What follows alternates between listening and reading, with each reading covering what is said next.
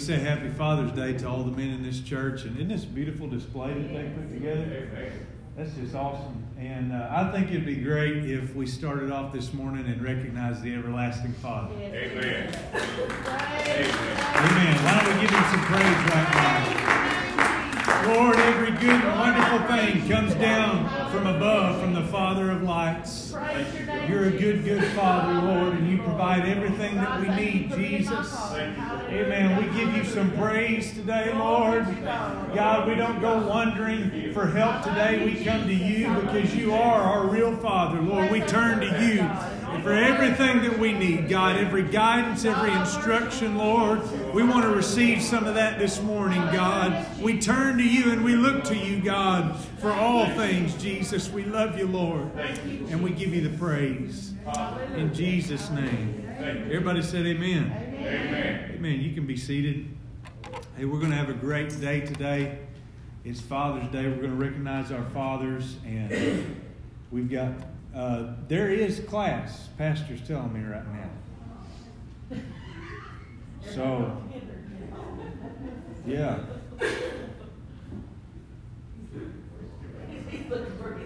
Yeah, he's back there and he's lonely on Father's Day. So somebody. Amen. Amen. Y'all are still with me, ain't you? I know we're cut short there, but. Hey, turn with me to the book of Isaiah 45, chapter 45.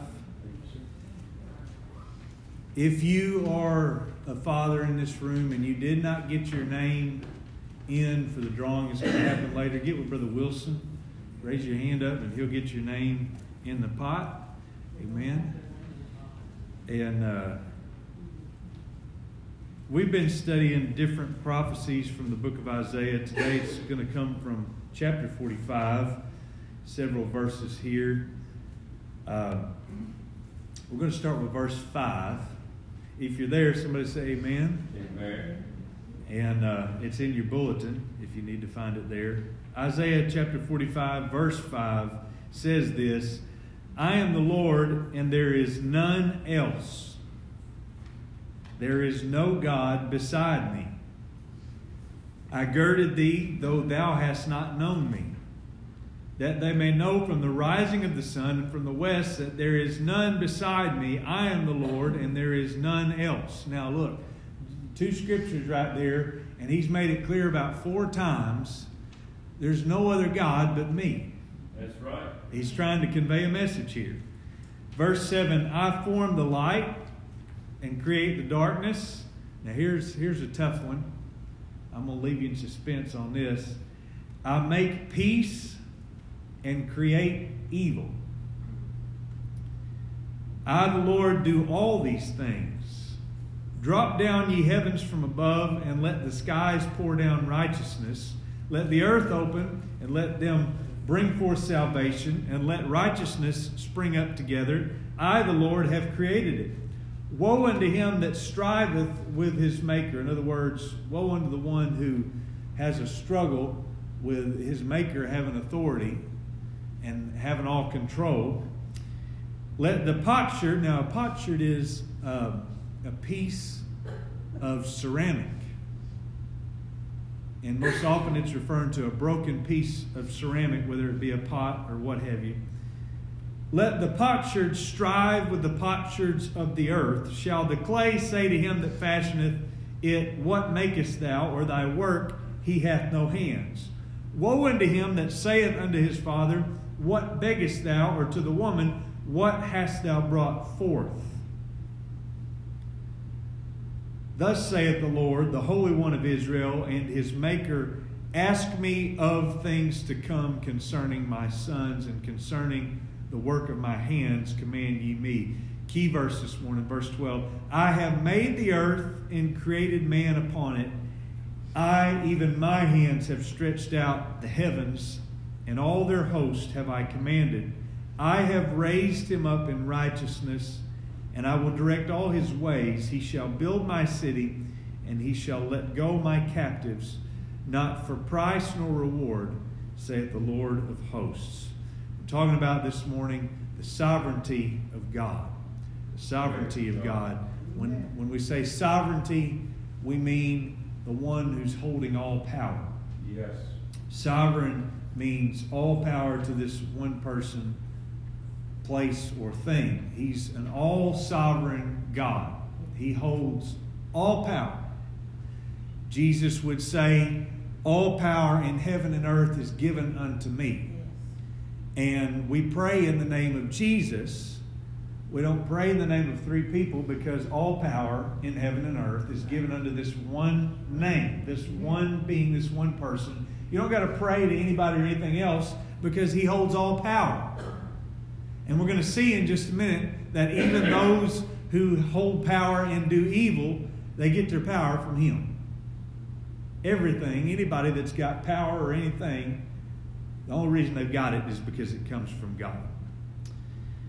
There is a, a radio show that's very popular, and it's called How Success Happens. And it, the whole idea, maybe you've seen like a documentary or, or something that they go through uh, different instances where somebody did this amazing feat in sports or this, this wonderful story. And this, essentially, this radio show goes through success stories, particularly in business. People who made it big off of whatever that they did.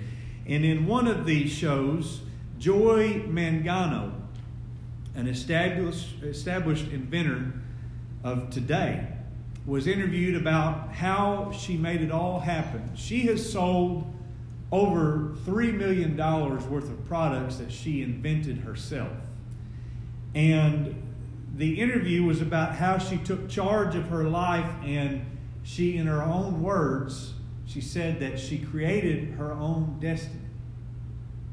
She took charge of what she'd been given. She explained how it started with her thinking and realizing that she had been given an allotted time of life. She had so many years in the measure of a life to do something significant. And so we all qualify for that. You've been given a certain amount of years to do something with your life. And that was her first realization. And her second realization was that in, in where she's at, particularly in America, she has opportunity to do just about whatever she wants to do. If she wants to invent something, nobody's going to stop her from doing that. If she wants to earn a degree to go get a job, nobody's going to stop her from doing it. So much opportunity. And so her message is you control your own destiny. If you want to be something, you can go out and do it. But if you want to be something and you don't put any effort into it, that's just too bad. You got to put effort into it. All the opportunity is there. The question is, are you going to put effort into doing it? Now, just as this young lady has this view of she can control her life and make a decision to create something new, similarly, our God is in control of everything. Amen. And He has the ability to bring up a new tree. He's got the ability to make crops grow. He's got the ability, if he so wishes, to wipe it all away. It's all in his power, in the control of the Creator. And he's got the power to create something out of nothing. That's what he did at the beginning of our Bible. Darkness was upon the face of the deep. There was nothing. And not all of a sudden it begins to spring forth some things. And we have this beautiful world that you can tour in your life and see all that the great Creator has done. He's in control of all this world. And the final say in all of it is that nobody has power but God. Amen. And nobody's got authority but God. Yes. There are some that will get up and claim that they do have that power and authority, but in fact, God gives any power and authority to the people that He wishes, And many times, people who think that they hold the power and authority, he's using them. And he's exercising his own power through them to do what he wants to do. We, we have uh, studied for many weeks End Time Bible Study Series, and I don't have to educate you on this, but I'll remind you this morning that there are people that are going to be a great part of the end times doing evil but God is going to use them in what they're doing. He has to bring humanity to a point of decision and to a point of the end. And the only way that's going to happen is if there's some that has power that do evil. In fact, God has to give somebody power that does evil because the only way that we can ever observe God as good is if there's people that are evil. God wants you to contrast him from the evil in the world. He wants you to see just how good he is. And sometimes the way that that happens is for us to see power in people who are doing evil. We live in a world where many question the sovereignty of God, that he does have all power. And matter of fact, there's people that are trying to rip that entire idea out of everything. There is no ultimate sovereign God. There's no ultimate power. You just all of this that we've got around us is just random. And it's all chance that any of this is here. And this is the message that the world is trying to spread for the most part that there is not a sovereign God. Rather than bowing down in worship many want to raise objections and, and get people to doubting. And rather than raising hands of praise, there's a lot of people that are raising fists of anger toward a God who really has all authority. And rather than defining and, and showing that there is a will of God, many today want to assert their own will in the world. And many of these fail to understand the sovereignty of the Lord they also fail to understand the nature of God. Do you know that the majority, this is shocking, the majority of non apostolic Christians in our world today hold a Trinitarian view of God? The majority believe that there are three separate persons there is Jesus, there is God, and there's the Holy Ghost. This is the majority thought of Christianity. So already there's a faulty view of who God is. And really, that's the beginning of who God is. You've got to understand that Jesus was God manifested in flesh. And don't you know that when you understand that, it gives you such more of a love for God? The fact that He would come down from heaven and robe Himself in flesh. He didn't just create a man to go die on a cross, He said, I'll come down and I'll do it. It was Him. Amen. And oh, what a better view of God. Yes. When you understand that that's what He did. It all starts with a view of Him. And there's a, people criticize the oneness belief that is so evident in the Bible. Apostolics counter this point that, that they put out about Trinitarianism, Trinitarianism by pointing out that we've gone back to the teaching of the apostles. If you go in this Bible, and you read and look for whether there is one God or there's three, you're not going to have much problem finding out that there's one God. Amen. I can tell you because I've looked at every scripture. It's all over this book, ladies and gentlemen. That's right. It's somebody who doesn't have someone trying to teach them about anything else that'll just open this book and look for it, won't have any problem finding out that there's one God. And so our whole goal is to go back to the way that, that the apostles believed and that Jesus taught. And he very much did. He very much did teach that he was God in flesh. And by doing so, we can help others understand who God is. Um, you, you may have wondered if this Trinitarian belief in the world is so prominent and we teach so very differently from that, then where did this view or understanding of Trinity come from? Well, we're going to talk about that. I'm, I'm gonna, you're going to find out where this really come from today. There was um, a steel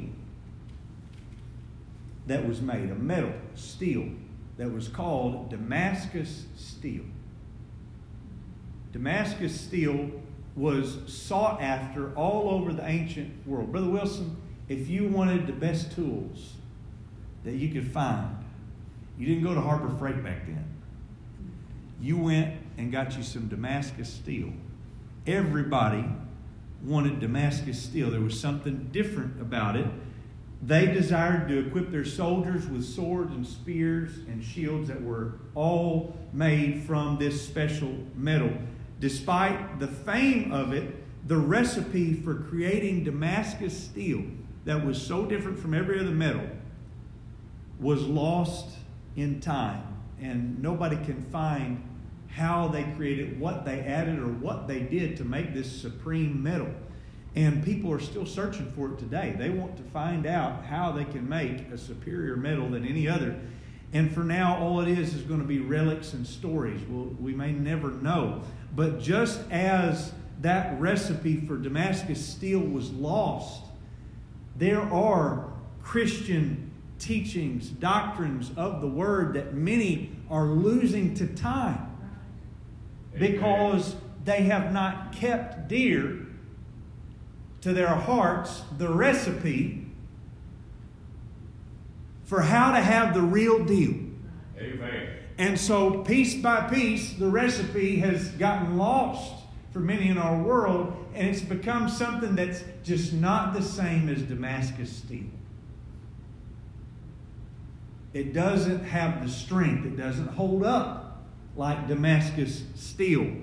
And the apostolic revival of the 20th century restored the belief in Jesus' name baptism that's taught in this Bible. Restored the belief of the oneness of God that's taught in this Bible. It's not debatable, it's in there very clear for us all to see. And in the Old Testament, the people of God received the revelation of the oneness of God. However, they often lost sight of it. We can even see in our Bible where they would lose sight of it. They would worship idols from time to time. And they would get enamored with false gods and gods from other nations. And prophets like Isaiah that we're reading from this very morning would remind them, and he'd have to tell them to put their idols away and trust in the one sovereign Lord. This was his message that God had given him. And today we got to be aware to not fall into the same trap. Now, I want you to listen closely to what we're looking at in our text. The children of Abraham struggled to maintain their belief in one God. This is why this prophecy in our text is going forth. They were struggling to have that same belief that they had had before that there was one God.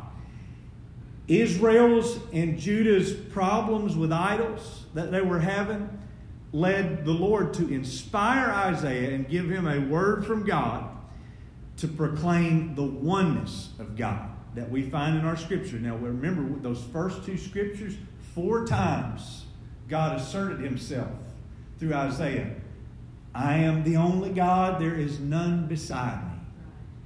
Two verses out of the whole prophecy, he's letting them know there's no other God. And so he speaks through him, and the northern kingdom of Israel had now fallen into the trap of idolatry, and the Assyrians had defeated them. And Isaiah wanted the southern kingdom of Judah to avoid this same fate. They were getting ready to get there, and God gives him this prophecy. So, two things are happening. This is key this morning. First of all, these people had fallen away from belief in one God. Okay? Now, if you'll stick with me, there's a lot in our world that have fallen away from that belief that there is one God. The second thing is they fell into idolatry. Now, did you know that the one commandment that is broken the most out of the Ten Commandments is probably not the one you expected?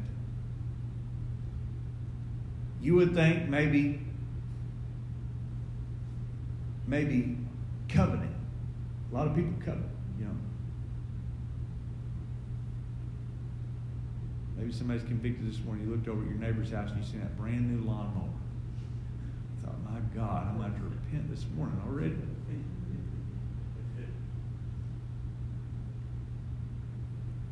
It's not coveting.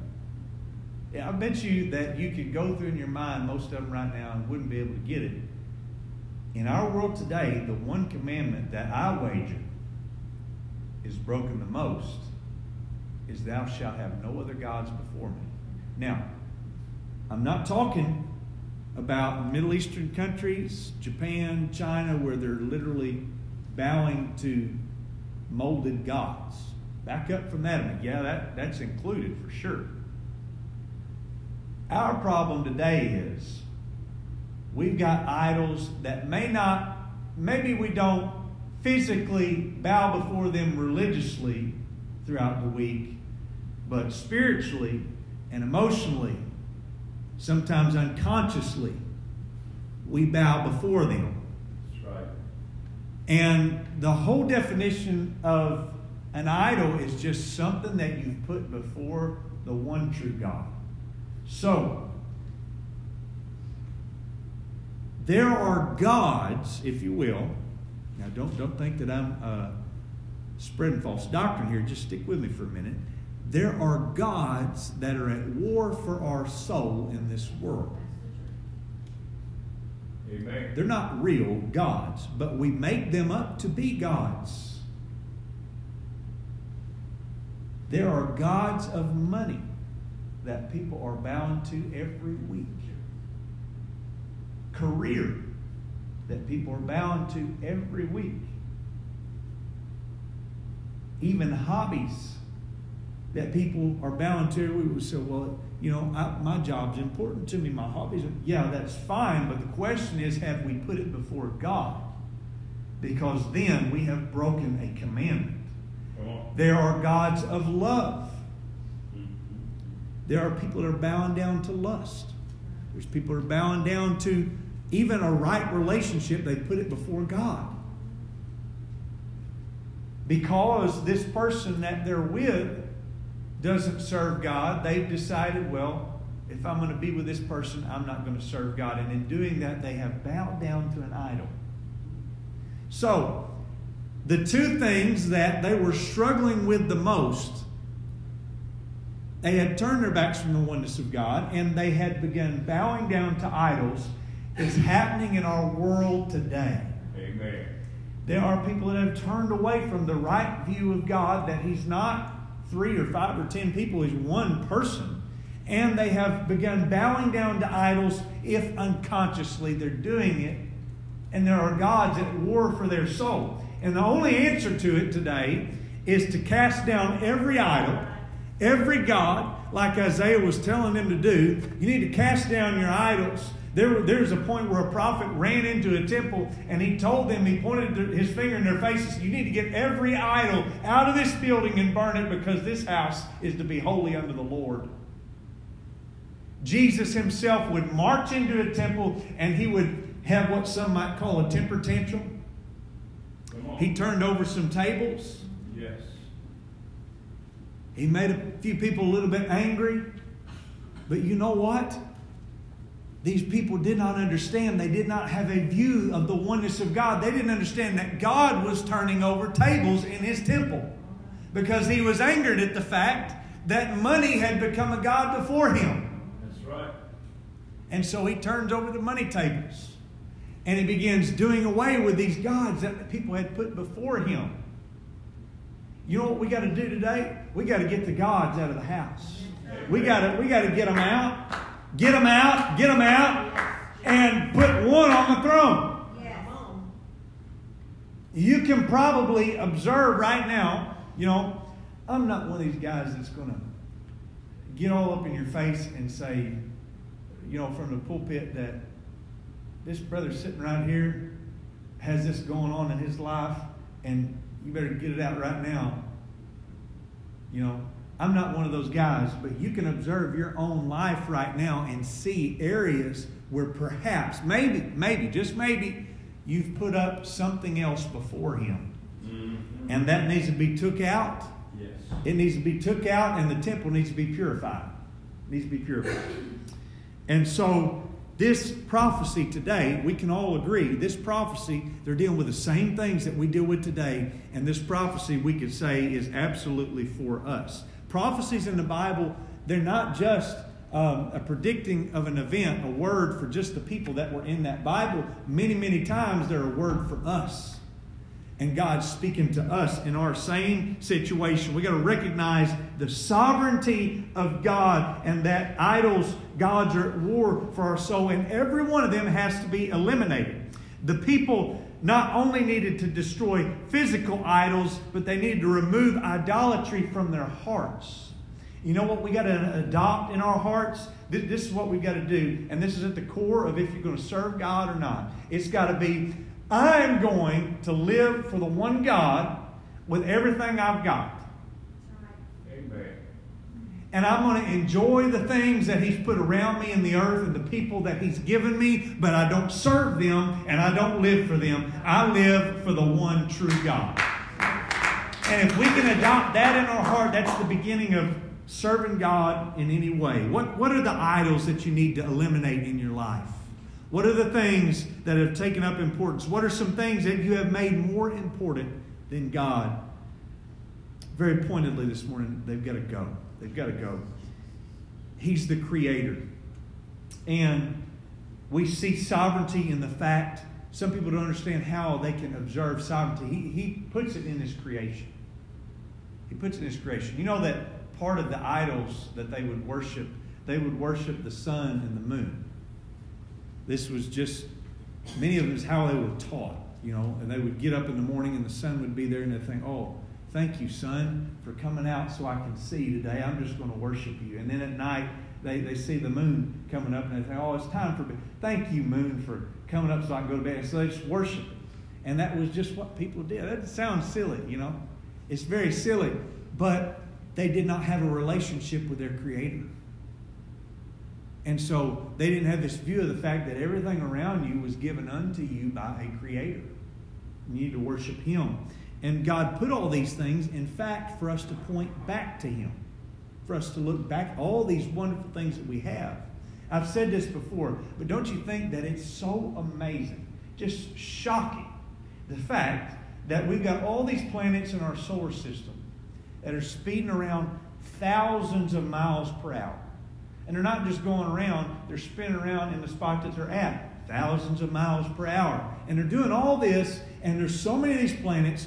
No other of these planets is there anybody living on except the one that we're at because of the fact that God placed it just the right distance from the sun and it has just enough water that we can live on it and we can grow our food Why did he put all these other planets, all these other stars? Why are we in a solar system? Because he's showing us nobody can do this but me. I'm trying to point you back to the fact that I'm sovereign. I've suspended all of these planets, these stars in space, not for you to worship them, not for you to get up in the morning and thank the stars, but thank the creator of the stars. And so when you see something this week, that, that just shocks you in creation, um, you ought to look back to God and say, Thank you, Lord, for your creation. Thank you, God, for creating that. Um, if you hadn't looked at the, the forecast lately, we're about to get a gully washer, about to get some rain. And when you, uh, so at some point this week, you see rain coming down like cats and dogs, you ought to think, thank God. I know maybe I can't get out today, but thank God that there's rain, that I can have food, that we can have cotton, so I can have a suit, so I can have a nice dress. Thank God for all these things that He's created to point us back to Him. Now, I'm drawing to a close this morning, but you know what the crux of all this is? Is the fact that we have a problem with control. Amen. We have a serious problem with control. Amen. Now, I want you to think about this. There was a time when getting up on a Saturday evening and telling the family, hey, let's go out for coffee meant you went down to the gas station or you went down to Harps and they had brewed a cup of coffee. Today, when somebody says in an American household, hey, let's go out for coffee, it means that they're going to go down to Starbucks and they're going to order a mile long item a frappe, frappe latte macchiato americano, no whip, uh, extra syrup, hold the mayonnaise, I don't know. And all these things. And I'm like, things have changed. And you know what we like? We like control over what we've got. We want to add all these things, and that, you know, it's fine until it gets uh, into our soul.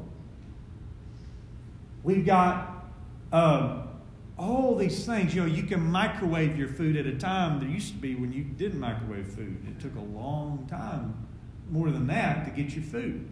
We've got fast food today because we want control of the time that we get our food. We love control. Everything now has more settings, more features. Every vehicle that comes out another year has more features. We love the control. We want to be able to control the situation, you know. Now, I don't know why my afflictions always come out as illustrations in my messages. But this week, Sister Kirsten was gone at Crusader Camp, and I got home from work, and it had gotten hot on this particular day when I walked in the house. And so I walked up to the thermostat, and I'm going to turn the temperature down. And when I walked over this thermostat, which is pretty new, we, I mean, the whole air system was put in a year ago or something. It's totally different panels, electronic and everything. And I go over to it, and it's got these vents on the side of it, these holes that are on the side. And I'm about to press this thing, and I look on the side of it, and there's about four long legs poking out of the side of the thermostat. And so I said, Well, first of all, we've seen about four or five brown recluse in our house in the last couple weeks. And so we're already dealing with that problem. I'm like, I don't know what this is that I'm about to deal with, but I'm looking at it and I'm thinking, I'll just hit it, you know, and maybe it'll come out. So I'm hitting the thermostat, and I, I hope that my windows weren't open somebody see me beating on the thermostat like this, you know. But I'm sitting there hitting it, hoping that the thing's going to crawl out and get sick and tired of that, and then I can mash it, you know. And the thing, there's no way for it to get out. I don't know how it got in. I pulled the thermostat off the wall, and I'm looking at it. I don't know how this spider that looks pretty large got into the thermostat. It's still there this morning. And so, you know what I did? Because I'm Henri Zagar, I got my phone out and I said, I'm going to video this, the legs sticking out of the side of this thermostat, and show Sister Kirsten when she comes home, you know. And so I videoed, and, I, and she got home, and I said, Baby, I want to show you something. And I got it out, and I showed her this video, and she's like, um, You got to get that thing out. I said, Well, I would love to. If you want to take a sledgehammer to it, that's not the only way it's going to happen. So it's still there this morning. And I, I just figured, you know, we'll just let it sit there until it dies. I mean, because I don't know of any other way unless you take the entire thing apart. There's no screws in or anything like that. We want to control this situation somehow and kill this spider. But it can't happen. There's no way to get to it. And this one thing that, that aggravates us is the fact that we cannot control the situation. There's so many areas in our life that we don't want to go to God to have Him deal with it. We want to control it. We want to put it in a box, have buttons that we can push that make it work this way and that way, and, and God don't have to be a part of it. We got it under control. Come on, brother. Preach. We are control freaks, ladies and gentlemen. We want to make it work our way. Now, how about this? I'm just going to come out with it. If you've got kids that are doing everything but right, they're doing wrong, and they're getting professional at it. Amen. You could beat it out of them if you wanted to. But you know what the ultimate answer is? It's going to have to be God getting in their heart. Amen. Yeah, I'm not, I'm not taking away from discipline or anything like that. But it's going to have to be God getting in their heart. If anything's going on, you know what? You can do a lot of things. You can send them to meetings and try to get them help, but it won't do a thing for their soul. You can try to put the control in and have all the buttons that you can push to try to make it work, but in the end, there's not a button you can push that can send somebody to heaven. Amen. There's not. And so we control situations. I talked last week about, uh, we, we read that scripture in Isaiah where they had gotten a letter in the mail that said, We're about to bulldoze this whole country. And you can get that piece of mail and you can go and turn to, to everything you've got, your men, and say, Get the battle defenses together. We're going to try to do something. You can try to control that situation, but do you know what he did? Hezekiah went and he took that letter and he sat it before God and said, Lord, I'm giving this letter to you. Amen. Because can't nobody control this situation but you. You put the power in those men that want to bulldoze us. You put the power in us. And I'm saying, Lord, control is all yours. You're sovereign. You're Almighty God. There is none before thee. There's nobody. There's nobody else. It's just God. Today, what I'm trying to convey to you is it is so easy. It's so easy to look at a problem and say, I'll handle it. How about on Father's Day? Sometimes it's so easy for men to say, I'll fix it. And on a lot of things, we can do that. When it comes to the spiritual, the emotional, the family, the, the matters of the soul, it's not an easy thing that these two hands can just fix it. You know what we got to do? First of all, we've got to get every God out of the house, every idol out of the house that doesn't belong. It, we've got to adopt this attitude of there is one sovereign God, and I'm giving you control today, Lord. I'm giving you control of everything, God. I could, I could try to handle this, and I could really mess it up, probably. I can make it a bigger mess than it is. Or I can lay the letter down before the Lord and say, God, it's yours. You're the creator. Amen. And I'm giving it to you. Not my will, but thine be done. Now, today, you probably struggle with giving up control to some things to God. You, you know, a lot of people do. But it was even he himself in the garden that had to come to a point where he said, Lord, this is something in my human flesh. I don't want to go die on a cross, but not my will. Thine be done. I understand that this is for the salvation of humanity, and that's your plan. And so I'm going to follow through with it because you're in control. God is in charge. God is in charge.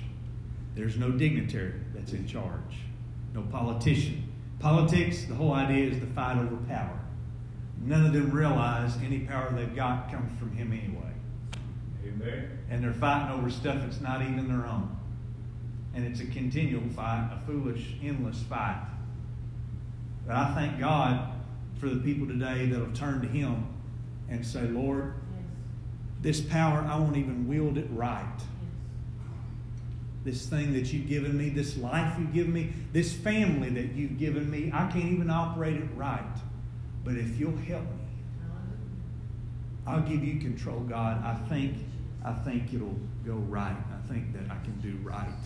It's all about giving control to God. Let's stand this morning.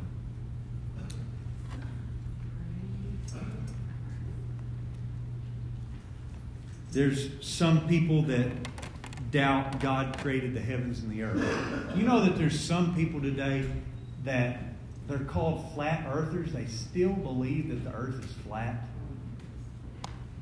I'm being for real. There's people that still believe that.